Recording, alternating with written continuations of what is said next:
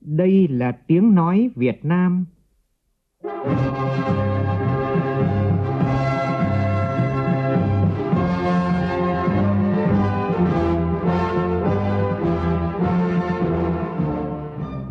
là tiếng nói Việt Nam,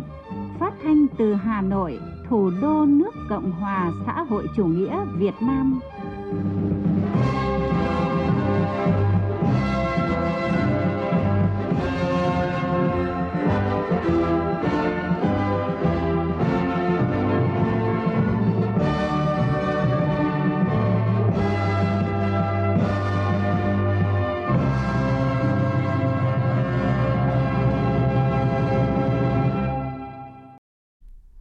Kính chào quý vị và các bạn. Mời quý vị và các bạn nghe chương trình Thật sự trưa của Đài Tiếng Nói Việt Nam với những nội dung chính sau đây.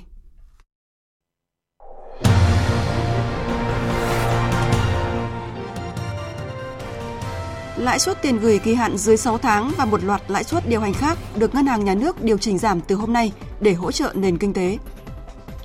Quảng Ninh thành lập liên minh kích cầu du lịch nhằm tạo cú hích cho ngành du lịch sau khi dịch COVID-19 được kiểm soát.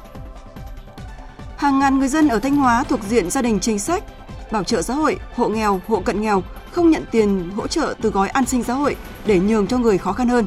Tuy vậy, lại xuất hiện thông tin trên mạng xã hội cho rằng có tình trạng ép người dân ký vào đơn tự nguyện không nhận tiền hỗ trợ. Phóng viên Đài Tiếng nói Việt Nam đã trực tiếp gặp người dân để tìm hiểu về vấn đề này. Trong phần tin thế giới, Liên Hợp Quốc tổ chức liên tiếp hai cuộc họp bàn về vấn đề vũ khí hóa học tại Syria và tình hình tại Iraq. Trong khi đó, tại cuộc họp trực tuyến với Hội đồng Nhân quyền Liên Hợp Quốc, Indonesia đã lên án Trung Quốc về hành vi ngược đãi ngư dân làm việc trên các tàu cá. Trung Quốc khẳng định nước này sẽ tuân thủ thỏa thuận thương mại giai đoạn 1 với Mỹ và đang nỗ lực hoàn thành cam kết tăng cường mua hàng hóa của Mỹ.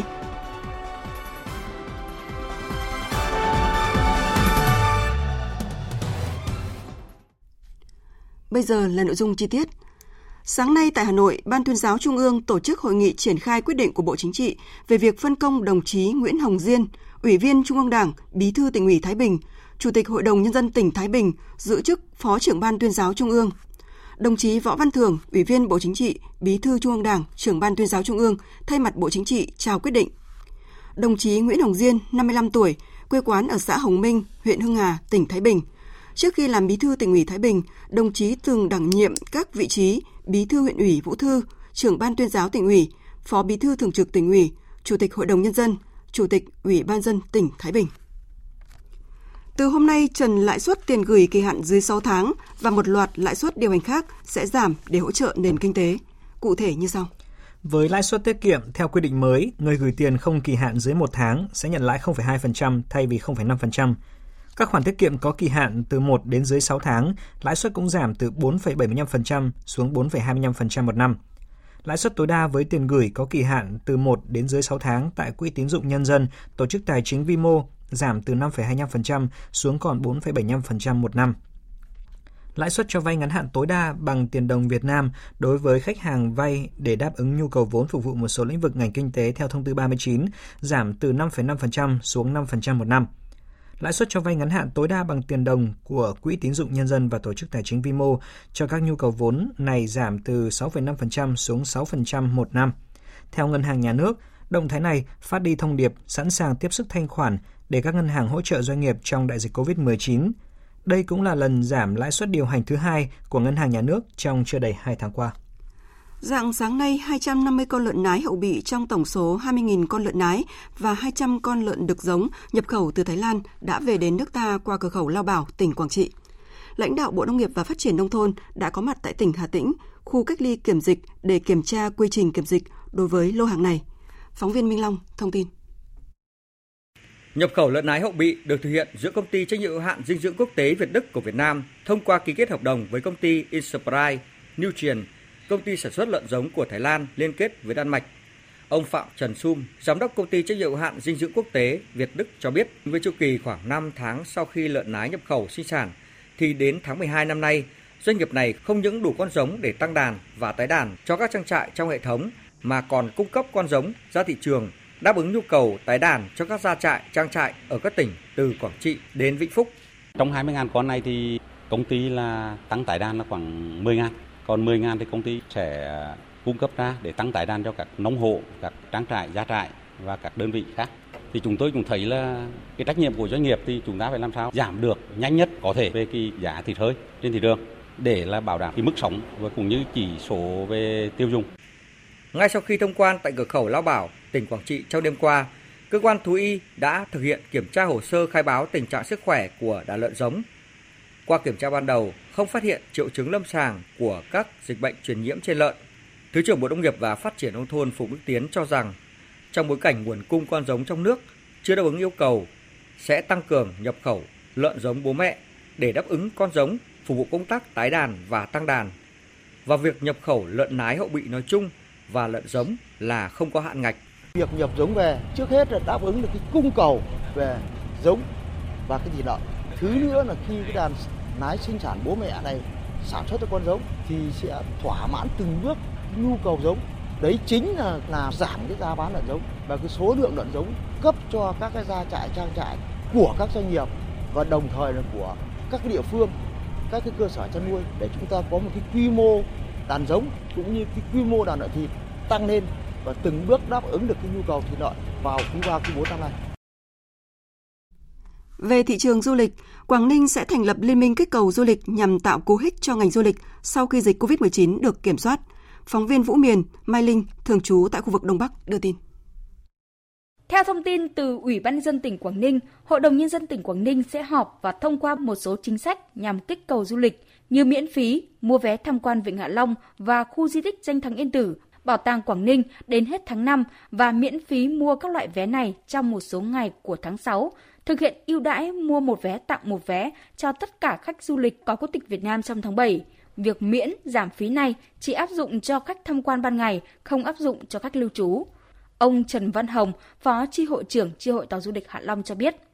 Để chuẩn bị cho cái chương trình ờ, chào hè năm 2020, chúng tôi sẵn sàng đồng hành cùng với này cơ quan quản lý nhà nước. Chúng tôi sẵn sàng giảm từ 30 đến 50% phí vận tải. Ăn uống ở trên tàu chúng tôi cũng có giảm đến 30%, tăng cường công tác quảng bá hình ảnh của đơn vị cũng như là Vịnh Hạ Long đến bên lại các du khách ở trong nước. Làm sao mà tạo được cho khách một cái môi trường Vịnh Hạ Long ngày càng xanh sạch đẹp. Thay vì tổ chức Carnival Hạ Long như mọi năm, Quảng Ninh sẽ tổ chức chương trình nghệ thuật Chào hè Hạ Long 2020 tại Trung tâm Tổ chức Hội nghị Quốc tế FLC. Đây là chương trình ca mối nhạc được tổ chức phù hợp, đảm bảo công tác phòng chống dịch cho khách mời và du khách tham gia. Ông Phạm Ngọc Thủy, Giám đốc Sở Du lịch tỉnh Quảng Ninh cho biết, hơn 70 sự kiện văn hóa, thể thao và du lịch cũng được tổ chức tại các địa phương trên địa bàn tỉnh nhằm thu hút du khách. Chúng tôi đã trao đổi và cùng với Hiệp hội Du lịch thì chúng tôi có thành lập cái liên minh kích cầu và đây là một sân chơi cho tất cả doanh nghiệp thực sự đồng lòng trong việc đó cái rất cần thiết làm sao tạo được cái không khí khẳng định cái chủ đề là du lịch Hạ Long Quảng Ninh ở điểm đến thân thiện hấp dẫn và an toàn Chuyển sang thông tin được dư luận đặc biệt quan tâm. Thưa quý vị và các bạn, như Đài Tiếng Nói Việt Nam đã phản ánh, nhiều người dân ở huyện Thọ Xuân, tỉnh Thanh Hóa xét thấy đời sống vẫn ổn định và tự nguyện làm đơn xin không nhận tiền hỗ trợ do ảnh hưởng của dịch COVID-19 để nhường cho người khác khó khăn hơn. Việc làm này nhận được sự đồng tình, ủng hộ của dư luận.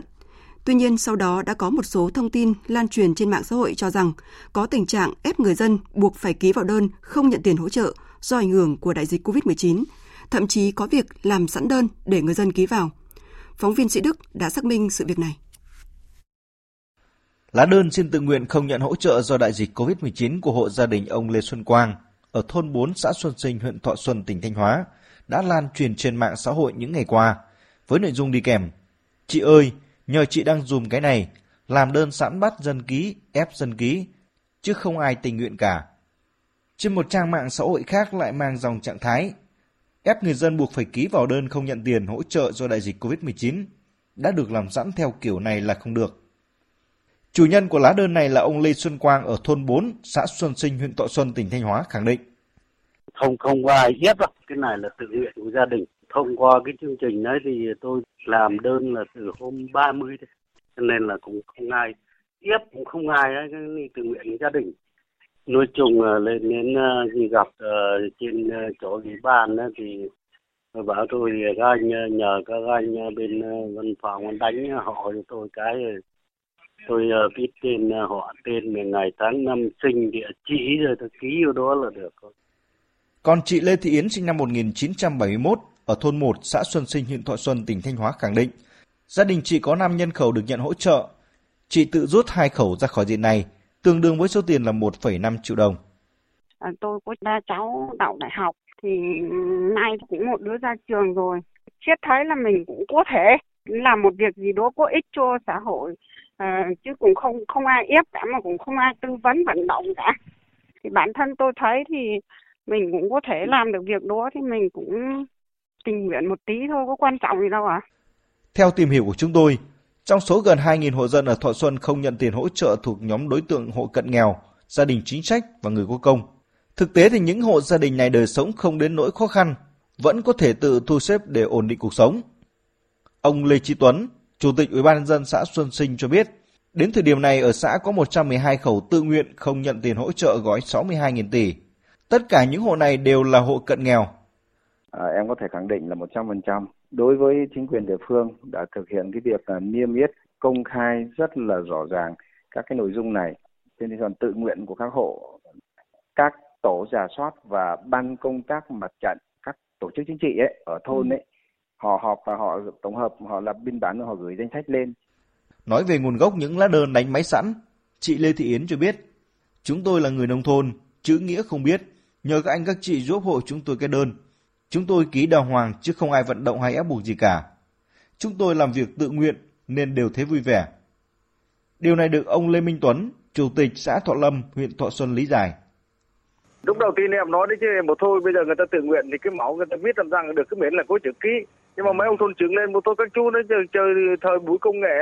mà tôi ngồi bây giờ hướng dẫn trong bốn năm năm ông cũng mất buổi sáng người ta viết không xong cái đơn đấy toàn những cái đối tượng ông bà già cả đấy bây giờ người ta viết lách không được cho nên là tôi cứ đánh đánh đánh hẳn cái mẫu cho đó rồi nếu như mà họ tự nguyện họ viết tên họ với họ ký vào đấy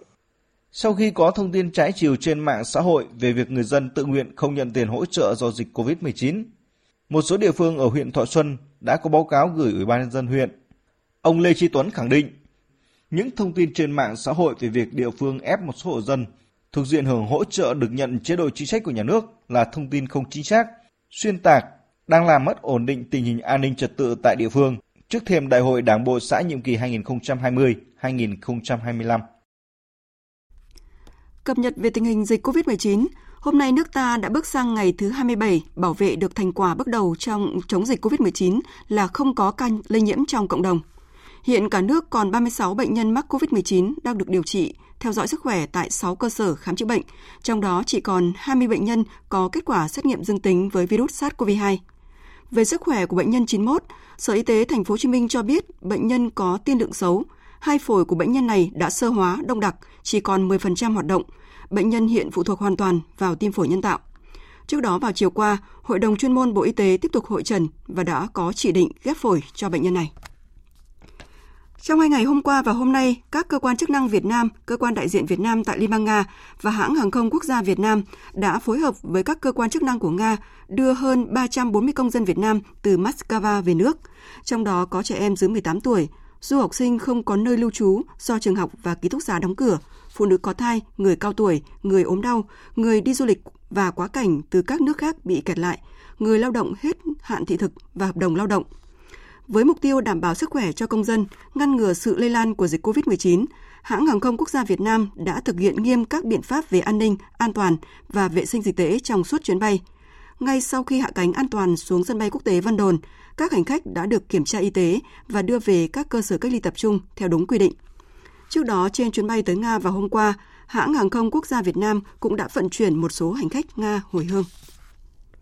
Cộng tác viên Đặng Dự đưa tin, Nắng hạn gây gắt kéo dài, mực nước các sông suối hồ đập, giếng đào trên địa bàn tỉnh Phú Yên bị cạn kiệt, làm hàng ngàn hộ dân ở các huyện miền núi và ven biển như Tuy An, Đồng Xuân, Sơn Hòa và sông Hình bị thiếu nước sinh hoạt. Ủy ban nhân dân huyện Sơn Hòa đã đầu tư gần 3 tỷ đồng đào 30 giếng khoan có độ sâu từ 60 đến 100 mét tại các vùng thiếu nước, đồng thời lắp đặt máy bơm nước phục vụ nước sinh hoạt cho người dân. Ông Phạm Đình Phụng, Phó Chủ tịch Ủy ban dân huyện Sơn Hòa, tỉnh Phú Yên cho biết bà con sáng ra lấy nước đâu khoảng 15 phút sau giếng là cạn. Phải hồi mạch lại, đến trưa mới lấy lại được. Thì tình hình đó. Nếu mà diễn biến thời tiết thế này thì chúng ta thấy rằng rất là khó khăn cho bà con. Tình trạng hạn hán khốc liệt cũng đang diễn ra ở Bình Thuận và Ninh Thuận. Những năm qua, Ninh Thuận và Bình Thuận đã dùng hầu hết nguồn lực được hỗ trợ vào việc duy tu bảo dưỡng các hồ thủy lợi, đầu tư hệ thống kênh mương. Nhưng với sự phát triển ngày càng lớn, diện tích cây trồng vật nuôi cùng với biến đổi khí hậu khó lường, những hồ nước đã không đáp ứng đủ, trong khi những công trình lớn đã và sắp khởi công đều đang chậm tiến độ vì thiếu vốn. Hạ tầng chưa đồng bộ, việc trị thủy chống hạn ở Nam Trung Bộ dự báo là còn gặp nhiều khó khăn. Tiếp theo sẽ là một số thông tin về thời tiết. Trung tâm Dự báo Khí tượng Thủy văn Quốc gia cho biết, chiều tối và đêm nay, khu vực Tây Bắc gồm các tỉnh như là Lai Châu, Sơn La và các tỉnh Việt Bắc có mưa rào và rông, cục bộ có mưa vừa, mưa to và lưu ý là trong mưa rông dễ xảy ra các hiện tượng thời tiết cực đoan như lốc xét, mưa đá và gió giật mạnh. Còn tại thủ đô Hà Nội cũng như một số tỉnh thành phố ở khu vực phía Đông Bắc Bộ không còn mát như ngày hôm qua, trời bắt đầu oi vào trưa và đầu giờ chiều với nhiệt độ cao nhất từ 30 đến 33 độ. Về chiều tối có thể xuất hiện mưa rông. Đối với khu vực Tây Nguyên và Nam Bộ trong đó có thành phố Hồ Chí Minh, hôm nay thời tiết cơ bản vẫn là nắng và nóng, khô, nhiệt độ cao từ 35 đến 37 độ và Trung tâm Dự báo Khí tượng Thủy văn Quốc gia cho biết, vùng áp thấp nóng phía Tây hiện đang có xu hướng phát triển trở lại, nên từ ngày mai, nắng nóng sẽ xuất hiện ở khu vực vùng núi Bắc và Trung Trung Bộ, cục bộ ở phía Tây Bắc Bộ. Và từ ngày 15 tháng 5, nắng nóng sẽ xảy ra trên diện rộng ở các khu vực này. Chương trình tiếp tục với phần tin quốc tế. Trong ngày hôm qua, Liên Hợp Quốc tổ chức hai cuộc họp liên tiếp, đó là phiên đối thoại tương tác không chính thức về vấn đề vũ khí hóa học tại Syria và cuộc họp trực tuyến mở về tình hình tại Iraq. Tại đối thoại về vấn đề vũ khí hóa học tại Syria, các thành viên Hội đồng Bảo an đã trình bày quan điểm về báo cáo mới ban hành ngày 8 tháng 4 của nhóm điều tra và xác minh về vấn đề sử dụng vũ khí hóa học tại Syria – một số nước đề cập các kết luận của báo cáo về việc có những cơ sở, song không thể kết luận chắc chắn rằng không quân Syria đã tiến hành 3 vụ tấn công hóa học tại Latema vào tháng 3 năm 2017. Một số nước khác đã công khai bác bỏ quy chế của nhóm điều tra và xác minh cũng như báo cáo của các nhóm này. Phát biểu tại cuộc họp, đại diện phái đoàn Việt Nam tại Liên Hợp Quốc khẳng định quan điểm nhất quán của Việt Nam là phản đối mọi hành vi sử dụng vũ khí hóa học, ủng hộ việc thực thi đầy đủ công ước cấm vũ khí hóa học và các hoạt động của tổ chức cấm vũ khí hóa học được triển khai phù hợp với công ước. Về cuộc họp trực tuyến mở về tình hình tại Iraq, phóng viên Phạm Huân, thường trú tại Mỹ, đưa tin. Các nước thành viên Hội đồng Bảo an khẳng định tôn trọng độc lập, chủ quyền, toàn vẹn lãnh thổ của Iraq, ủng hộ chính phủ triển khai các biện pháp cải cách cần thiết để đáp ứng nguyện vọng chính đáng của người dân, kêu gọi các bên liên quan tại Iraq đối thoại, giải quyết khác biệt. Các nước cũng bày tỏ quan ngại về việc các nhóm khủng bố, trong đó có IS, có xu hướng gia tăng các vụ tấn công nhằm vào dân thường và lực lượng an ninh tại Iraq trong thời gian qua và kêu gọi cần tiếp tục nỗ lực chống khủng bố. Các nước Hội đồng Bảo an đều cho rằng cộng đồng quốc tế cần bảo đảm hỗ trợ Iraq trong bối cảnh hiện nay. Phát biểu tại cuộc họp, Đại sứ Đặng Đình Quý, trưởng phái đoàn Việt Nam tại Liên Hợp Quốc, kêu gọi các nước trong và ngoài khu vực, các tổ chức quốc tế tiếp tục hỗ trợ Iraq, đồng thời khẳng định ủng hộ vai trò của phái bộ Liên Hợp Quốc hỗ trợ Iraq và đại diện đặc biệt của Tổng thư ký Liên Hợp Quốc. Trong khi đó, tại cuộc họp của Hội đồng Nhân quyền Liên Hợp Quốc diễn ra hôm qua, Indonesia đã đưa vấn đề vi phạm nhân quyền với ngư dân trên tàu cá Trung Quốc ra cuộc họp. Hương Trà, phóng viên Đài tiếng nói Việt Nam thường trú tại Indonesia, đưa tin.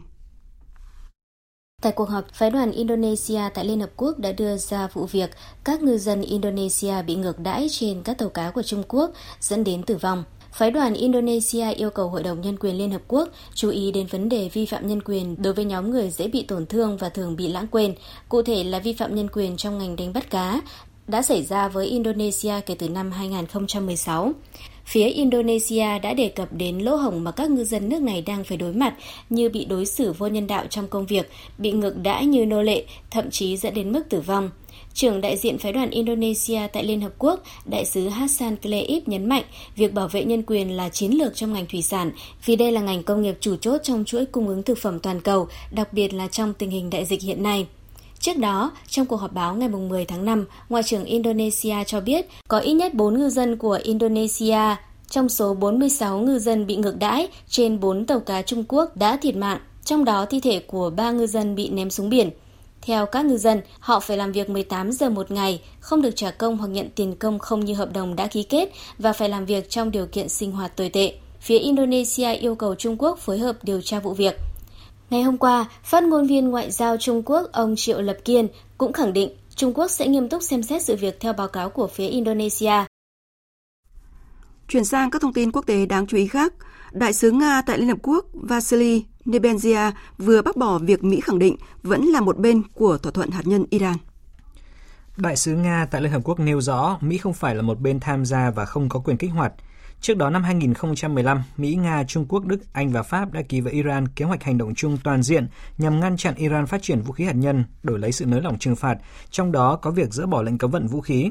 Hội đồng Bảo an Liên Hợp Quốc đã ghi nhận thỏa thuận này trong một nghị quyết, trong đó vẫn nêu Mỹ là một bên tham gia, mặc dù nước này đã đơn phương rút khỏi thỏa thuận.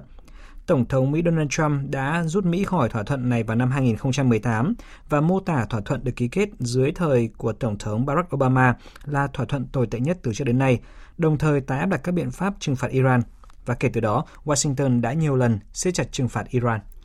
Về vụ tấn công bệnh viện và một đám tang tại Afghanistan khiến hàng chục người chết, trong đó có hai em bé sơ sinh, Ngoại trưởng Mỹ Mike Pompeo hôm qua đã kêu gọi chính phủ Afghanistan và lực lượng Taliban hợp tác để đưa thủ phạm ra trước công lý.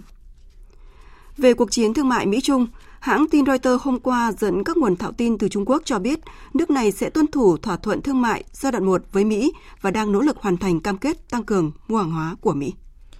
Nguồn tin dẫn lời các quan chức tại Bắc Kinh cho biết nếu cả hai bên đang cùng hành động một cách tích cực thì hạn ngạch mua hàng không đạt được trong tháng này vẫn có thể thực hiện trong tháng khác thông qua việc mua bổ sung. Đó không phải là một thỏa thuận có thể được hoàn thành bằng một giao dịch đơn lẻ và khó khăn do dịch bệnh gây ra cũng có thể được tính đến. Hồi giữa tháng 1 năm nay, Mỹ và Trung Quốc đã chính thức ký thỏa thuận thương mại giai đoạn 1 tại Nhà Trắng. Theo đó, Trung Quốc cam kết mua 200 tỷ đô la hàng hóa của Mỹ trong vòng 2 năm tới. Đổi lại Washington sẽ không áp thuế đối với 160 tỷ đô la hàng hóa của Trung Quốc, đồng thời hạn chế một số mức thuế đã áp với hàng hóa Trung Quốc. Tuy nhiên, Washington đang hoài nghi về việc Trung Quốc tôn trọng cam kết mua 200 tỷ đô la hàng hóa của Mỹ. Thực tế thì Trung Quốc cũng đang làm chậm cam kết của nước này. Họ đã mua thêm đậu tương và năng lượng từ Mỹ, song cũng tăng lượng mua từ các nước khác và giảm hơn 2 lần tỷ lệ mua trong số còn lại của khung thời gian 2 năm của thỏa thuận. Sáng nay tại trụ sở Bộ Nội vụ Campuchia, thừa ủy quyền của các cơ quan chức năng Việt Nam, Đại sứ quán Việt Nam tại Campuchia đã trao 4.000 khẩu trang y tế cho Tổng cục trại giam Campuchia nhằm hỗ trợ phòng chống dịch bệnh cho các phạm nhân đang thi hành án tại đây. Phóng viên Đài tiếng nói Việt Nam thường trú tại Campuchia đưa tin. Phát biểu tại buổi lễ, công sứ Lại Xuân Chiến cho biết, món quà tuy nhỏ bé nhưng thể hiện tấm lòng sâu sắc, tình đoàn kết láng giềng giữa hai nước. Công sứ cũng chúc mừng Campuchia đã đạt được nhiều thành công trong việc phòng chống dịch bệnh COVID-19 trong thời gian qua và khẳng định cam kết Việt Nam sẽ cùng nắm tay Campuchia vượt qua khó khăn do đại dịch COVID-19 gây ra. Thay mặt Tổng cục trại giam, Bộ Nội vụ Campuchia nhận món quà ý nghĩa này, ông Chan Kim Seng, Tổng cục trưởng Tổng cục trại giam bày tỏ cảm ơn chân thành tới chính phủ và nhân dân Việt Nam đã luôn quan tâm, giúp đỡ, dành tình cảm quý báu cho nhân dân Campuchia. ខ្ញុំក៏សូមថ្លែងនៅអំណរគុណចំពោះ Tôi xin cảm ơn chính phủ và nhân dân Việt Nam đã luôn ủng hộ hợp tác và giúp đỡ Campuchia về kỹ thuật cũng như trang thiết bị y tế phòng chống dịch bệnh COVID-19. Việt Nam đã giúp đỡ Campuchia rất nhiều, từ cấp trung ương đến địa phương. Đây chính là nguồn động lực rất lớn dành cho Campuchia.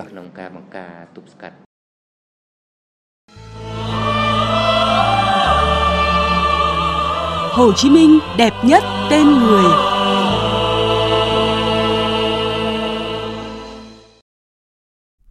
Thưa quý vị, tối nay tại Hà Nội, Ban tuyên giáo Trung ương phối hợp với các ban bộ ngành và thành phố Hà Nội tổ chức lễ trao giải thưởng sáng tác quảng bá các tác phẩm văn học nghệ thuật, báo chí về chủ đề học tập và làm theo tư tưởng, đạo đức, phong cách Hồ Chí Minh giai đoạn từ năm 2018 đến nay.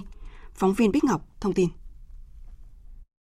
Giải thưởng sáng tác quảng bá các tác phẩm văn học nghệ thuật báo chí về chủ đề học tập và làm theo tư tưởng, đạo đức, phong cách Hồ Chí Minh giai đoạn từ năm 2018 đến năm 2020 đã nhận được gần 6.000 tác phẩm, hồ sơ tham dự của các cá nhân, tập thể trong nước và cả nước ngoài gửi về. Giải thưởng nhận được sự hưởng ứng nhiệt tình bằng cả tâm huyết và tài năng của đông đảo các tầng lớp nhân dân, nhất là các nhà báo và văn nghệ sĩ. Riêng Hà Nội có gần 700 tác phẩm dự thi. Tổng cục Chính trị Quân đội có gần 600 tác phẩm. Tỉnh Đồng Nai và tỉnh Bắc Ninh có trên 400 tác phẩm dự thi. Phó giáo sư tiến sĩ Nguyễn Thế Kỳ, Ủy viên Ban chấp hành Trung ương Đảng, Tổng giám đốc Đài tiếng nói Việt Nam, Chủ tịch Hội đồng Lý luận phê bình văn học nghệ thuật Trung ương, Phó trưởng ban chỉ đạo giải thưởng sáng tác quảng bá các tác phẩm văn học nghệ thuật báo chí về chủ đề học tập và làm theo tư tưởng, đạo đức, phong cách Hồ Chí Minh đánh giá. Các tác phẩm được nhóm tác giả và tác giả đầu tư công phu cả về thời gian, tâm huyết và chất lượng nghệ thuật. Tác phẩm có thể phản ánh những cái chủ đề nó không thật mới nữa vì cái chủ đề này ít nhất thì cũng đã đi với chúng ta 15 năm rồi nhưng mà phải mới trong cái cách nhìn nhận trong cái cách khai thác những cái tình tiết những cái chi tiết hay là ngay cả những cái đơn vị hay là cá nhân học tập và làm theo bạn ấy, thì cách họ làm như thế nào học tập như thế nào và đặc biệt là cái sự làm theo của họ đã có cái sức lan tỏa trong xã hội như thế nào rồi thì cái việc mà học tập và làm theo bác ấy có trở thành một cái phong trào, một cái đợt sinh hoạt chính trị và văn hóa nó mang tính tích cực chủ động và tự giác thường xuyên hay không? Đó là cái hiệu quả xã hội của cái tác phẩm đó đạt được như thế nào? Đài Tiếng Nói Việt Nam sẽ tường thuật trực tiếp lễ trao giải thưởng sáng tác quảng bá các tác phẩm văn học nghệ thuật báo chí về chủ đề học tập và làm theo tư tưởng, đạo đức, phong cách Hồ Chí Minh giai đoạn 2018-2020 bắt đầu từ 20 giờ 5 phút tối nay trên kênh sóng VV1. Mời quý vị và các bạn chú ý đón nghe. Thưa quý vị và các bạn, trong suốt cuộc đời hoạt động cách mạng, Chủ tịch Hồ Chí Minh có nhiều thời gian hoạt động tại Trung Quốc. Tại đây, người đã trực tiếp thành lập Tổ chức Việt Nam Thanh niên Cách mạng Đồng chí Hội – mở ba lớp huấn luyện chính trị cách mạng cho lớp thanh niên ưu tú của Việt Nam, tạo tiền đề cho việc thành lập Đảng Cộng sản Việt Nam. Cũng trong thời gian hoạt động tại Trung Quốc, người thành lập ra mặt trận Liên Việt và dần tìm ra con đường về nước để chỉ đạo phong trào cách mạng của Việt Nam. Là người nghiên cứu về Chủ tịch Hồ Chí Minh và có thời gian làm phiên dịch cho bác, ông Hoàng Quần, nguyên giám đốc Sở Ngoại vụ tỉnh Quảng Đông, Trung Quốc cho rằng Chủ tịch Hồ Chí Minh là một vĩ nhân, lãnh tụ của một nước, nhưng bác lại rất giản dị, Cuộc trao đổi giữa phóng viên Lại Hoa với ông Hoàng Quần sau đây sẽ cho thấy rõ nội dung này. À, vâng, xin kính chào quý vị thính giả. À, thưa ông Hoàng Quần, trong uh, suốt cuộc đời hoạt động của mình, uh, Chủ tịch Hồ Chí Minh đã có rất nhiều thời gian hoạt động tại Trung Quốc. Uh, ông có thể nói rõ hơn về những cái thời gian hoạt động của người uh, tại Trung Quốc? Có thể nói là từ những năm 24, Hồ Chủ tịch đã bước chân sang Trung Quốc hơn 20 lần. Nhưng mà trong đó thì có mấy cái giai đoạn rất là quan trọng. Giai đoạn đầu là cái giai đoạn từ những năm 24 đến 27. Lúc bấy giờ, Hồ Chủ tịch sang làm việc ở Quảng Châu. Và cái bối cảnh của Trung Quốc là đang cái thời kỳ cách mạng dân chủ sôi nổi ở tỉnh Quảng Đông. Thì Hồ Chủ tịch đến đây vừa làm việc ở trong cái văn phòng của Borodin đồng thời để chỉ đạo cái công cuộc cách mạng của Việt Nam mà bước đầu là làm sao mà bồi dưỡng được cán bộ cho đảng thành lập. Thì là lúc bây giờ có rất nhiều các cái thanh niên tiến bộ của Việt Nam đang hoạt động ở Bắc Quảng Châu đây. Thì họ chủ tịch đã tổ chức họ và giáo dục cho họ biến thành những người từ những người chỉ là có cái mối tình yêu nước muốn lật đổ à, chế độ thực dân của Pháp thôi rồi dần dần tiến lên có một cái tư tưởng cách mạng theo hướng của chủ nghĩa Marx và sau đó thành lập cho Đảng Cộng sản Việt Nam đầu tiên. Lúc bây giờ mới có một cái tổ chức hình thành rõ ràng. Cái thời kỳ đó là một cái thời kỳ rất là quan trọng.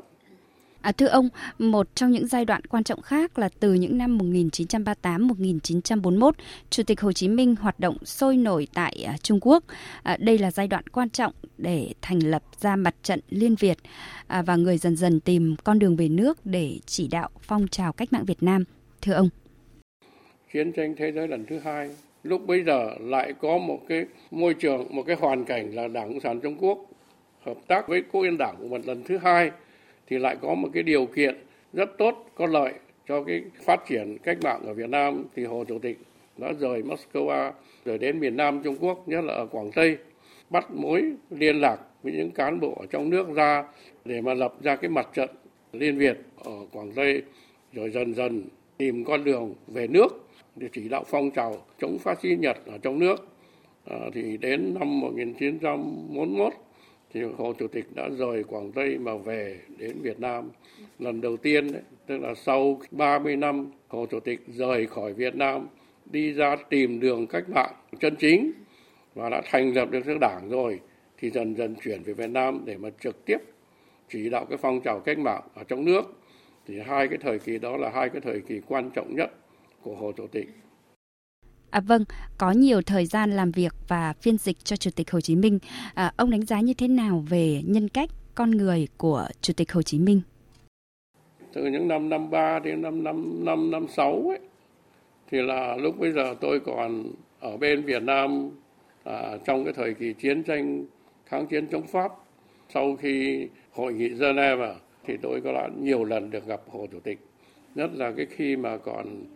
ở trên chiến khu những năm năm ba thì lúc bây giờ là có cái phong trào gọi là phát động quần chúng để mà giảm tô giảm tức ấy, à, thì được gặp Hồ Chủ tịch rất nhiều lần và làm phiên dịch cho Hồ Chủ tịch. Thì thấy Hồ Chủ tịch là một cái con người rất là giản dị gần gũi là con người rất là cần kiệm liêm chính. Trong những bữa ăn là Hồ Chủ tịch ngồi ăn cơm với các đồng chí chuyên gia Trung Quốc ấy, thì tôi làm phiên dịch mà trước khi hết bữa Ờ, nếu mà trong đĩa còn có có rau có có thịt gì thì là Hồ Chủ tịch phải chia cho mọi người phải ăn hết chứ không có để để thừa để lãng phí ăn mặc của Hồ Chủ tịch cũng rất là giản dị khi mà gặp dân thì rất là thân mật rất là gần gũi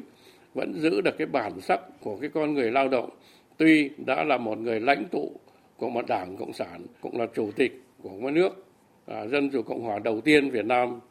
À, vâng, à, xin trân trọng cảm ơn ông. Như chia sẻ của ông Hoàng Quân, nguyên giám đốc Sở Nội vụ tỉnh Quảng Đông Trung Quốc, người có thời gian làm phiên dịch cho bác, Hồ Chí Minh là một lãnh tụ, một vĩ nhân nhưng lại rất giản dị. Trong suốt 30 năm bôn ba đi tìm đường cứu nước, rồi cũng ngần ấy năm trở về giữa lòng Tổ quốc, Chủ tịch Hồ Chí Minh luôn chân hòa với những người bị bóc lột như nguồn lạch vô tận bồi đắp nên tình cảm quốc tế, tình nhân dân với Đảng đậm sâu. Hiếm có vị lãnh tụ nào trên thế giới yêu dân, trọng dân, cả cuộc đời hy sinh vì nước, vì dân và không màng một chút riêng tư cho bản thân như Chủ tịch Hồ Chí Minh. Mời quý vị và các bạn cùng nghe bài viết sau đây của tác giả Nguyễn Uyển.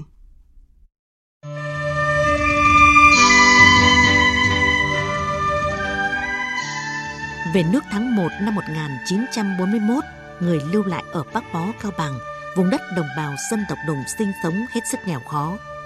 Ngày mới đến, bác cùng những người giúp việc tắm giặt kỳ cọ cho các cháu nhỏ của dân như con cháu trong gia đình. Thấy thế một bà mế cứ tấm tắc. Ông già này thương người quá, chả biết vợ con ông ở đâu. Trong nhà mà có một người già như thế này thì thật là có phúc. Trích bác Hồ sống mãi với chúng ta. Năm 1961, trong cương vị chủ tịch nước, bác trở lại thăm bác bó. Đồng bào ùa ra vây lấy bác, bác thân thiện nói với mọi người. Tôi về thăm nhà, sao lại phải đón tôi? Khiến ai cũng rưng rưng nước mắt. Buổi ấy, bác cùng ăn bữa cơm thân mật với gia đình ông Dương Đại Lâm.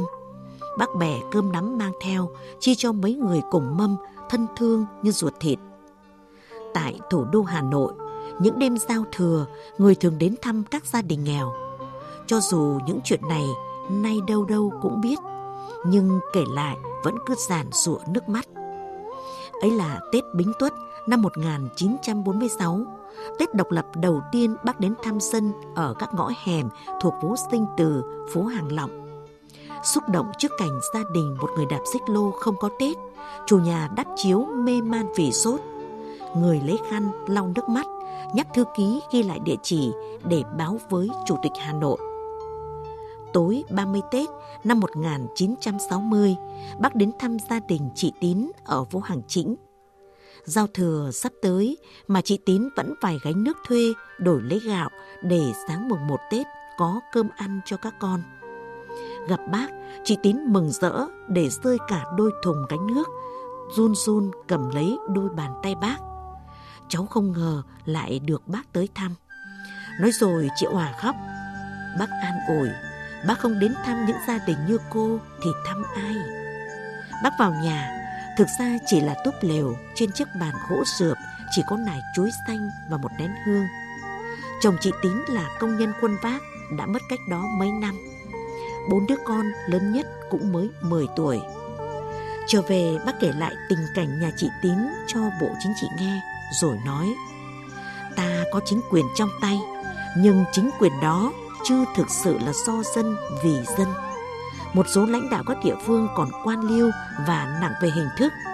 Họ không chịu đi sâu đi sát quần chúng nên phục vụ quần chúng chưa tốt. Trích thư ký bác hồ kể chuyện. Tôi đã đôi lần tới hang bác bó nơi người về đây với tên gọi giả thu trong bộ quần áo tràm dừng chân bên suối Lenin, dưới chân núi Các Mác, nơi người cảm tác bằng thơ. Non xa xa, nước xa xa, nào phải thanh thang mới gọi là từng lên lán khao tí ở điểm mạc Thái Nguyên, nơi những tháng đầu kháng chiến chống Pháp. Người về đây với đồng bào Tày, nơi thế đất, trên con núi, dưới con sông, nhà thoáng sáo kín mát, gần dân, không gần đường, để chiêm nghiệm cảm tác trước cảnh đẹp núi non của người.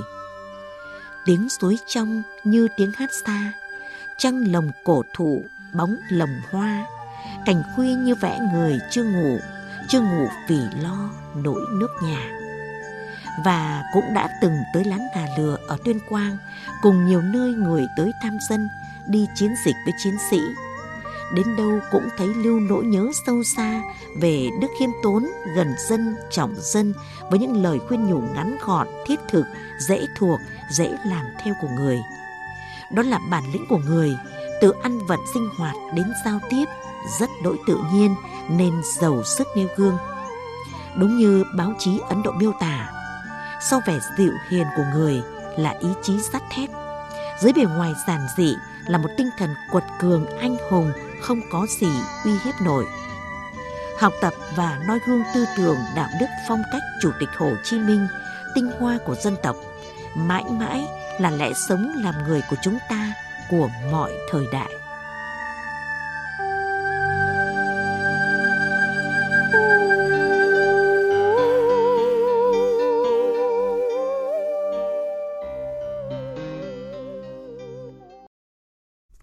Mời quý vị và các bạn nghe tiếp chương trình Thật sự trưa của Đài Tiếng Nói Việt Nam. Trong quý 1 vừa qua, do ảnh hưởng bởi dịch COVID-19, hầu hết các chỉ tiêu tăng trưởng của Hà Nội đều thấp hơn so với cùng kỳ năm ngoái. Tổng sản phẩm trên địa bàn tăng 3,72%, mức tăng thấp so với cùng kỳ nhiều năm.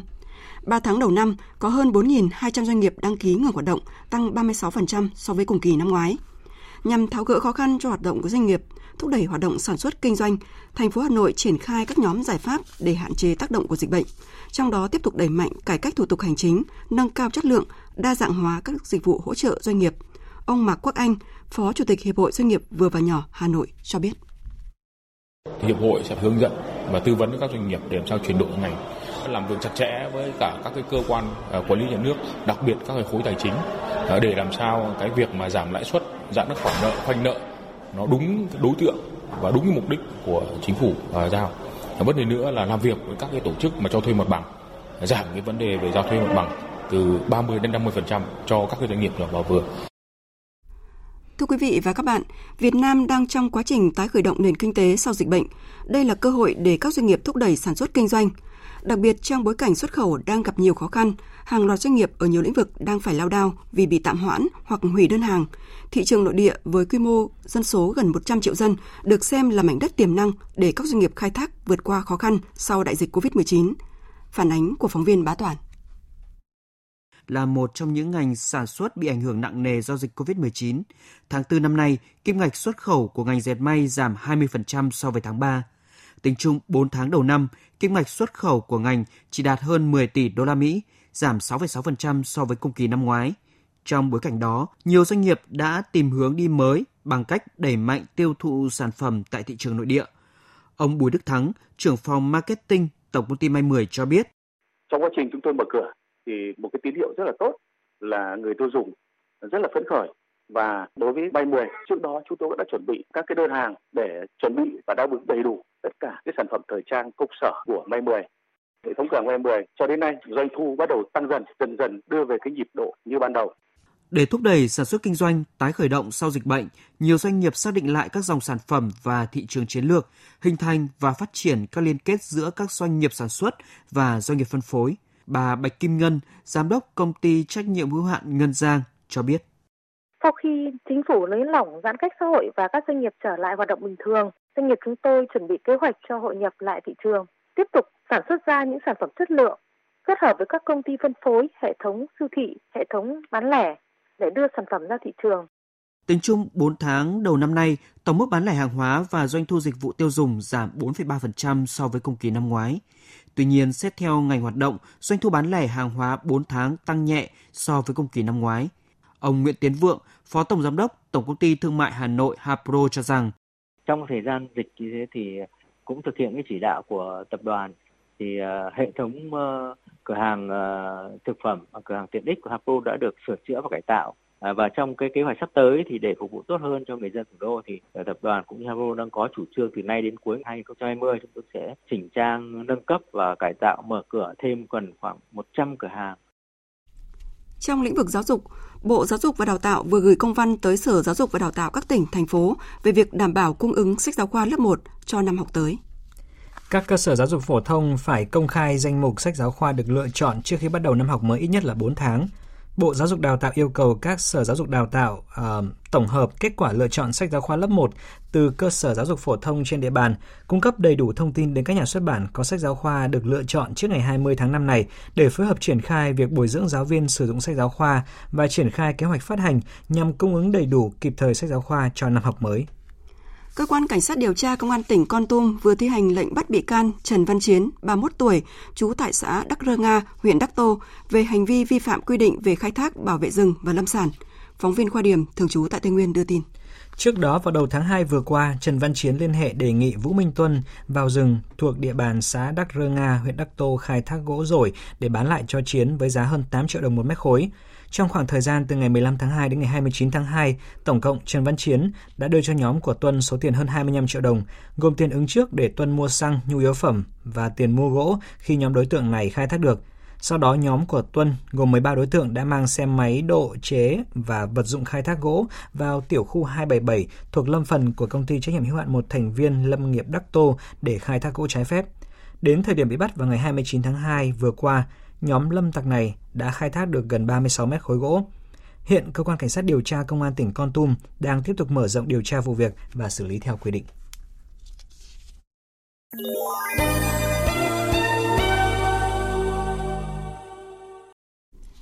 Về tình hình dịch COVID-19 trên thế giới, tính đến 8 giờ sáng nay theo giờ Việt Nam, toàn cầu đã có gần 4 triệu 340 nghìn ca mắc COVID-19, trong đó có gần 300 nghìn ca tử vong. Mỹ là quốc gia chịu tác động mạnh nhất với hơn 1 triệu 400 nghìn ca mắc và gần 83.500 người tử vong. Đặc biệt, Sở Y tế New York đang điều trị và tìm kiếm nguyên nhân khiến khoảng 100 trẻ em của bang miền Đông nước Mỹ Bắc mắc một hội chứng viêm đa hệ ở trẻ em trong độ tuổi từ 5 đến 14, một hội chứng hiếm gặp nhưng khá nguy hiểm được cho là có liên quan tới virus SARS-CoV-2. Trong khi đó, các hạ nghị sĩ dân chủ kiểm soát đã đề xuất một dự luật lên tới 3.000 tỷ đô la nhằm giúp người dân Mỹ vượt qua các ảnh hưởng kinh tế do đại dịch COVID-19 gây ra. Tin của phóng viên Phạm Huân, thường trú tại Mỹ. Dự luật do các hạ nghị sĩ dân chủ giới thiệu bao gồm kinh phí hỗ trợ cho các tiểu bang, doanh nghiệp, các gia đình và chương trình cung cấp thực phẩm cho người dân. Dự luật này cũng bao gồm 75 tỷ đô la cho công tác xét nghiệm COVID-19, hỗ trợ trực tiếp mỗi hộ gia đình từ 1.200 đô la tới 6.000 đô la, 10 tỷ đô la cho các doanh nghiệp nhỏ vay và 25 tỷ đô la hỗ trợ ngành bưu điện ở Mỹ. Dự luật này cũng sẽ kéo dài chương trình chi trả thất nghiệp liên bang cho tới tháng 1 năm sau. Hạ viện dự kiến sẽ bỏ phiếu về dự luật này vào ngày 15 tháng 5 cũng như về thay đổi quy định cho phép bỏ phiếu ủy nhiệm trong quá trình diễn ra đại dịch. Tại châu Âu, cơ quan bảo vệ dân sự Italia cũng vừa công bố nước này ghi nhận thêm hơn 1.400 ca mắc COVID-19 mới, nâng tổng số ca nhiễm tại nước này lên hơn 221.200 trường hợp. Số ca tử vong do COVID-19 cũng tăng lên gần 31.000 người. Tại Anh, số ca tử vong do COVID-19 cũng đã vượt mốc 40.000 người, cao nhất châu lục này. Trong khi đó, Nga đã trở thành quốc gia đứng thứ hai thế giới sau Mỹ về số ca mắc COVID-19 với gần 232.000 ca. Mặc dù vậy, giới chức nước này cho biết số ca nhiễm mới hơn 10.000 ca trong một ngày cho thấy hiệu quả của chiến dịch xét nghiệm quy mô lớn với khoảng gần 6 triệu người được xét nghiệm tính đến nay. Tại châu Á, Ủy ban Y tế Quốc gia Trung Quốc hôm nay thông báo Trung Quốc đại lục đã ghi nhận thêm 7 ca nhiễm mới trong ngày hôm qua, tăng một ca so với một ngày trước đó. Phóng viên Bích Thuận, thường trú tại Bắc Kinh, đưa tin. Theo thống kê của Ủy ban Y tế và Sức khỏe Quốc gia Trung Quốc vừa công bố sáng nay, hôm qua, Trung Quốc đại lục có thêm 7 ca COVID-19 mới, trong đó có một ca nhập cảnh, 6 người khác là ca bệnh trong nước. Tất cả các ca bệnh bản địa này đều ở thành phố Cát Lâm, thủ phủ tỉnh Cát Lâm miền Đông Bắc nước này và có liên quan đến ca bệnh trong cộng đồng ở thành phố Thư Lan, nơi giờ đây đã bị phong tỏa và đang trong tình trạng giới nghiêm thời chiến. Hiện một cuộc giả soát trên diện rộng đến từng hộ gia đình để tìm kiếm bệnh nhân COVID-19 đang được tiến hành tại thành phố Thư Lan. Những trường hợp có triệu chứng khả nghi sẽ được đưa vào các cơ sở y tế. Tất cả các đối tượng tiếp xúc gần với người bệnh, người về từ nước ngoài và có nguy cơ sẽ phải tiến hành xét nghiệm. Các biện pháp phòng chống dịch tương đương vùng có nguy cơ cao cũng được thực thi ở thành phố Cát Lâm. Những người ra khỏi thành phố này bắt buộc phải có giấy xét nghiệm âm tính với SARS-CoV-2 trong vòng 48 giờ trước đó.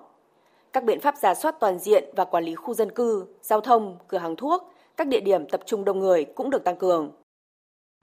Trong khi các nước vẫn đang chạy đua với thời gian để nghiên cứu và chờ đợi kết quả thử nghiệm thuốc điều trị COVID-19, thì truyền thông Israel hôm qua đưa tin một công ty công nghệ sinh học của nước này đã thử nghiệm thành công một loại thuốc điều trị bệnh nhân mắc COVID-19. Quý vị và các bạn đang nghe chương trình Thật sự trưa của Đài Tiếng Nói Việt Nam. Chương trình tiếp tục với trang tin đầu tư tài chính và chuyên mục thể thao. Trang tin đầu tư tài chính. Thưa quý vị và các bạn, đầu giờ giao dịch sáng nay, giá vàng SJC tại thị trường Hà Nội được niêm yết mua vào ở mức 47 triệu 830 000 đồng một lượng và bán ra 48 triệu 130 000 đồng một lượng. Tại công ty vàng bạc đá quý Bảo Tín Minh Châu, niêm yết giá vàng dòng Thăng Long mua vào ở mức 46 triệu 260 000 đồng một lượng, tăng 40 000 đồng một lượng và bán ra ở mức 46 triệu 760 000 đồng một lượng, giảm 40 000 đồng một lượng so với phiên giao dịch sáng qua. Từ hôm nay 13 tháng 5, một loạt lãi suất như lãi suất tiền gửi, lãi suất thị trường mở, lãi suất cho vay, lãi suất tái chiết khấu được Ngân hàng Nhà nước điều chỉnh giảm tới 0,5 điểm phần trăm. Theo đó, tiền gửi dưới một tháng chốt mức lãi cao nhất là 0,2% một năm, trong khi lãi suất cho vay với các lĩnh vực ưu tiên chỉ còn là 5% một năm. Gửi tiền kỳ hạn dưới 6 tháng lãi suất cao nhất là 4,25% một năm. Trên thị trường ngoại tệ, tỷ giá trung tâm ngày hôm nay được Ngân hàng Nhà nước niêm yết ở mức là 23.245 đồng đổi 1 đô la Mỹ, giảm 7 đồng 1 đô la so với phiên giao dịch sáng qua. Trung tâm Lưu ký chứng khoán Việt Nam cho biết trong tháng 4, số lượng tài khoản giao dịch chứng khoán đã tăng gần 36.870 tài khoản, trong đó mức tăng chủ yếu là nhà đầu tư trong nước. Như vậy, lũy kế tính đến cuối tháng 4, trên thị trường chứng khoán Việt Nam có gần 2 triệu rưỡi tài khoản giao dịch chứng khoán. Thị trường chứng khoán Việt Nam trong nước sáng nay giảm theo đà của chứng khoán thế giới khi các thị trường chính trong khu vực châu Á đồng loạt giảm điểm do lo ngại về đợt bùng phát dịch COVID-19 thứ hai. Ngay từ đầu phiên giao dịch, áp lực xả hàng đã diễn ra ồ ạt, đẩy hàng trăm mã cổ phiếu giảm giá, sắc đỏ bao trùm bảng điện tử và khiến VN Index xuống mức 815 điểm, giảm hơn 17 điểm. Kết thúc phiên giao dịch sáng nay, VN Index đạt 833,31 điểm, HNX Index đạt 111,67 điểm. Thưa quý vị và các bạn, hôm qua Ngân hàng Nhà nước đã ban hành quyết định điều chỉnh các mức lãi suất có hiệu lực từ hôm nay, ngày 13 tháng 5, với mức giảm từ 0,3 đến 0,5% một năm ở các loại lãi suất khác nhau. Vậy động thái điều chỉnh các mức lãi suất này có tác động thế nào tới thị trường chứng khoán Việt Nam? Về nội dung này, phóng viên Đài Tiếng nói Việt Nam có cuộc trao đổi với chuyên gia chứng khoán Lê Ngọc Nam, Phó trưởng phòng phân tích tư vấn đầu tư, công ty chứng khoán Tân Việt. Thưa ông, ông có bình luận như thế nào trước cái động thái của Ngân hàng Nhà nước điều chỉnh các mức lãi suất cũng như là tác động của quyết định này tới thị trường chứng khoán Việt Nam? Đây là lần thứ hai trong năm nay Ngân hàng Nhà nước quyết định điều chỉnh một loạt các loại bành và cho thấy cái nỗ lực tiếp tục của chính phủ cũng như Ngân hàng Nhà nước trong cái việc thúc đẩy tăng trưởng tín dụng. Chúng ta cũng biết rằng tăng trưởng tín dụng trong năm 2019 đã chậm lại. Tuy nhiên thì cái đợt dịch bệnh này lại cho thấy rằng là tốc độ tăng trưởng lại càng thấp hơn, thậm chí là âm so với cùng kỳ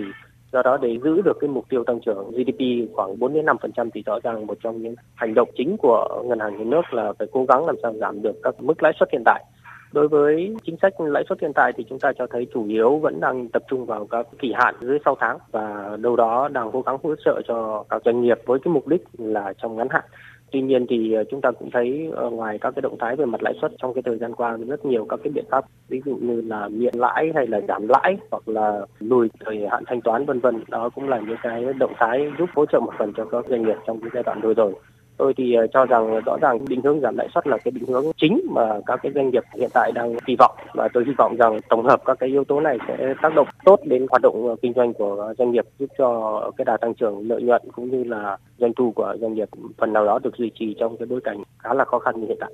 Vậy ông khuyến nghị gì với nhà đầu tư tại thời điểm này trước cái động thái điều chỉnh các mức lãi suất của ngân hàng nhà nước? Đối với thị trường chứng khoán thì chúng ta thấy yếu tố lãi suất luôn luôn là một trong những yếu tố cốt lõi và chúng tôi thì thông thường nhìn đến cái xu hướng lãi suất trong trung và dài hạn nhiều hơn là các hỗ trợ về mặt lãi suất trong ngắn hạn. Chúng ta cũng đã biết như lãi suất cho vay đối với tổng thể các ngành nghề nó xung quanh cái mức rất cao nếu như trong cái bối cảnh hiện tại của nền kinh tế cũng như là so với các quốc gia trong khu vực và thế giới. Do đó thì tôi hy vọng rằng là mức lãi suất này hoàn toàn hy vọng trong trung và dài hạn nó sẽ giảm xuống để thúc đẩy các cái hoạt động kinh doanh. Tôi cho rằng hiện tại đối với cái việc giảm lãi suất này cũng có thể sẽ ờ, chưa tác động thực sự nhiều đến với ờ, thị trường chứng khoán. Tuy nhiên thì chúng ta cũng thấy đợt vừa qua thì với kỳ vọng hồi phục của nền kinh tế cũng như kỳ vọng về các cái biện pháp hỗ trợ cho các cái doanh nghiệp cũng đã thúc đẩy hồi phục một giai đoạn tương đối là tốt. Với góc nhìn của chuyên gia thì theo ông, điểm nhấn của thị trường chứng khoán Việt Nam trong phiên giao dịch hôm nay là gì ạ? tôi thấy rằng hiện tại xu hướng ngắn hạn có vẻ như vẫn đang khá là ủng hộ cho việc giao dịch vì hiện tại có vẻ xu hướng cũng như thanh khoản đang được cải thiện tương đối là tốt. Tuy nhiên cái dao động giảm mạnh hơn trong phiên cũng là một cảnh báo đầu tiên đối với các nhà đầu tư về cái việc có thể thị trường sẽ đâu đó suy yếu đi một chút. Tuy vậy thì tôi nghĩ rằng là đây chưa phải là thời điểm các nhà đầu tư có thể cần phải lo lắng về cái xu hướng ngắn hạn. Do đó thì à, tôi vẫn cho rằng có thể trong một hai tuần tới thị trường sẽ tiếp tục giao dịch trong vùng tương đối là tích cực. Vâng, xin cảm ơn ông.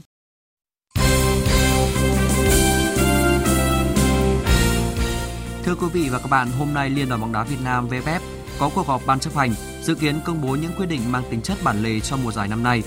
Nhiều vấn đề lớn sẽ được bàn thảo tại cuộc họp này như sự chuẩn bị của đội tuyển Việt Nam tại AFF Cup và vòng loại World Cup 2022. Giải đấu hàng đầu Việt Nam V-League sẽ trở lại, kết thúc khi nào cùng số lượng trận đấu giữ nguyên hay thu gọn. V-League sẽ diễn ra với phương thức nào và có sự có mặt của khán giả hay không? Ai sẽ ngồi vào ghế giám đốc kỹ thuật thay ông Sugen Gede? Dự kiến vào ngày 18 tháng 6 tới, Liên đoàn bóng đá châu Á sẽ tiến hành bốc thăm chia bảng vòng chung kết giải U19 châu Á 2020, được tổ chức từ ngày 14 đến ngày 31 tháng 10 tại Uzbekistan. Theo phân loại hạt giống của AFC, U19 Việt Nam nằm ở nhóm 3 cùng với Malaysia, Iraq và Campuchia. Với việc nằm ở nhóm 3, U19 Việt Nam có nguy cơ đụng phải những đối thủ sừng sỏ như Hàn Quốc, Uzbekistan ở nhóm 1, Nhật Bản, Australia nhóm 2 hay Iran ở nhóm 3. Trong khi đó, huấn luyện viên trưởng Philippe Chusier cho rằng vòng chung kết giải U19 châu Á là mục tiêu quan trọng đối với thầy trò ông.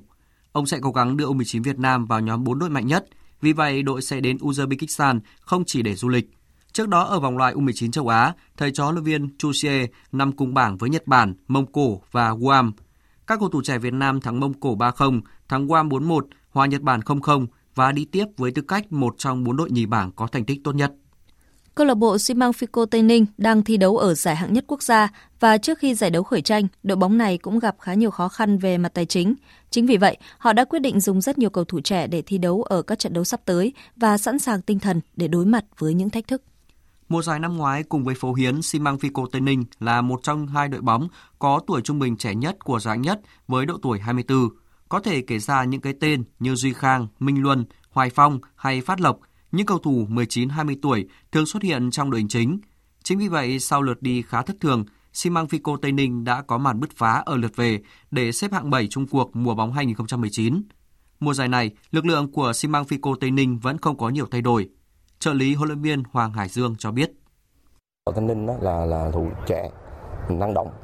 sống gần mấy anh đúng không? Nhưng mà họ tiếp xúc rất là tốt, tiếp cận rất là nhanh, nó không gọi là bỡ ngỡ như các huấn luyện viên khác về, cho nên uh, họ nhập rất là nhanh. Thưa quý vị và các bạn, sau những rắc rối do dịch COVID-19 gây ra, cuối cùng thì giải vô địch quốc gia Đức Bundesliga, một trong những giải bóng đá hàng đầu châu Âu sẽ được tái khởi động vào cuối tuần này. Trong bối cảnh châu Âu và thế giới vẫn đang nỗ lực chống đại dịch COVID-19, thì việc Bundesliga thi đấu trở lại sẽ được bóng đá châu lục hướng tới để học kinh nghiệm về việc tổ chức các vòng còn lại của các giải vô địch quốc gia mùa này. Tất nhiên, việc Bundesliga trở lại đi kèm với nhiều điều kiện – khán giả sẽ không được phép vào sân, còn các cầu thủ sẽ được xét nghiệm virus SARS-CoV-2 ít nhất một lần một tuần và chỉ được phép thi đấu nếu kết quả âm tính hai lần liên tiếp. Điều quan trọng là các đội bóng và người hâm mộ sẽ lại được xeo vui cùng trái bóng. Thomas Doyle, người từng giữ vai trò huấn luyện viên trưởng câu lạc bộ Dortmund 2007-2008 bày tỏ. Tôi đang trông chờ ngày Bundesliga trở lại. Những người yêu bóng đá đã không được thưởng thức các trận đấu trong vài tháng qua. Hầu hết các cầu thủ đều cảm thấy vui khi được tập luyện và thi đấu trở lại. Điều mà các đội bóng quan tâm bây giờ là khán giả có được phép vào sân hay các trận đấu sẽ diễn ra trong điều kiện sân trống. Một thông tin liên quan đến Bundesliga là cựu tiền đạo câu lạc bộ Bayern Munich và của đội tuyển Đức Miroslav Klose, người đang giữ kỷ lục ghi nhiều bàn thắng nhất qua các kỳ World Cup với tổng cộng 16 bàn, sẽ được bổ nhiệm làm trợ lý huấn luyện viên của Bayern Munich trong mùa giải tới. Anh chia sẻ. Tôi cảm thấy vinh dự. Tôi nhận thấy mình đã làm tốt công việc huấn luyện ở đội U17 của Bayern trong hai năm qua và nhận ra có khá nhiều tài năng trẻ ở đây. Tôi luôn có mối quan hệ tốt với huấn luyện viên trưởng ở đội 1 của Bayern Munich, Hansi Flick. Tôi tin là mình sẽ không mất quá nhiều thời gian để làm quen với vai trò trợ lý và tôi đang thật sự nóng lòng được đảm nhận vị trí đó. Hiện tại Bayern Munich đang tạm xếp đầu bảng xếp hạng Bundesliga với 55 điểm sau 25 vòng đấu, hơn đội xếp nhì Dortmund 4 điểm. Ở vòng 26, người mộ sẽ được chứng kiến trận derby vùng Ruhr giữa Borussia Dortmund và Schalke 04. Đây là cuộc thù giữa hai đối thủ vốn được xem là không đội trời chung và hứa hẹn sẽ rất hấp dẫn. Trong khi đương kim vô địch Bayern Munich sẽ có chuyến làm khách trên sân của Union Berlin. Dự báo thời tiết Trung tâm Dự báo Khí tượng Thủy văn Quốc gia cho biết từ hôm nay đến ngày 15 tháng 5, do ảnh hưởng của áp cao cận nhiệt đới nên nắng nóng tiếp tục xảy ra ở các tỉnh Tây Nguyên và Nam Bộ, với nền nhiệt độ cao nhất phổ biến từ 35 đến 37 độ, có nơi trên 37 độ. Trung tâm Dự báo Khí tượng Thủy văn Trung ương cho biết, vùng áp thấp nóng phía Tây đang có xu hướng phát triển trở lại, nên từ ngày mai, nắng nóng sẽ xuất hiện ở khu vực vùng núi Bắc và Trung Trung Bộ, cục bộ ở phía Tây Bắc Bộ. Từ ngày 15 tháng 5, nắng nóng sẽ xảy ra trên diện rộng ở các khu vực này. Và sau đây sẽ là phần dự báo chi tiết các khu vực chiều và đêm nay. Phía Tây Bắc Bộ nhiều mây có mưa rào và rông vài nơi, cục bộ có mưa vừa mưa to, nhiệt độ từ 23 đến 33 độ. Phía Đông Bắc Bộ nhiều mây có mưa rào và rông vài nơi, riêng vùng núi có mưa rào rải rác, cục bộ có mưa vừa mưa to, nhiệt độ từ 23 đến 33 độ. Các tỉnh từ Thanh Hóa đến Thừa Thiên Huế, chiều nắng có nơi có nắng nóng, chiều tối và đêm có mưa rào và rông vài nơi, nhiệt độ từ 24 đến 34 độ. Các tỉnh ven biển từ Đà Nẵng đến Bình Thuận, chiều nắng có nơi có nắng nóng, chiều tối và đêm có mưa rào và rông vài nơi, nhiệt độ từ 24 đến 35 độ. Tây Nguyên chiều nắng nóng, chiều tối và đêm có mưa rào và rông vài nơi, nhiệt độ từ 21 đến 37 độ. Nam Bộ chiều nắng nóng, chiều tối và đêm có mưa rào và rông vài nơi, nhiệt độ từ 26 đến 37 độ. Khu vực Hà Nội có mưa rào và rông vài nơi, nhiệt độ từ 23 đến 33 độ. Tiếp theo là dự báo thời tiết biển, vịnh Bắc Bộ và vùng biển từ Quảng Trị đến Quảng Ngãi có mưa rào vài nơi, tầm nhìn xa trên 10 km, gió đông nam đến nam cấp 4 cấp 5. Vùng biển từ Bình Định đến Ninh Thuận, từ Bình Thuận đến Cà Mau, từ Cà Mau đến Kiên Giang và Vịnh Thái Lan có mưa rào và rông vài nơi, tầm nhìn xa trên 10 km, gió nhẹ. Khu vực Bắc Biển Đông và khu vực quần đảo Hoàng Sa thuộc thành phố Đà Nẵng có mưa rào vài nơi, tầm nhìn xa trên 10 km, gió Đông Bắc đến Đông cấp 3, cấp 4. Khu vực giữa và Nam Biển Đông và khu vực quần đảo Trường Sa thuộc tỉnh Khánh Hòa có mưa rào và rông vài nơi, tầm nhìn xa trên 10 km, gió nhẹ.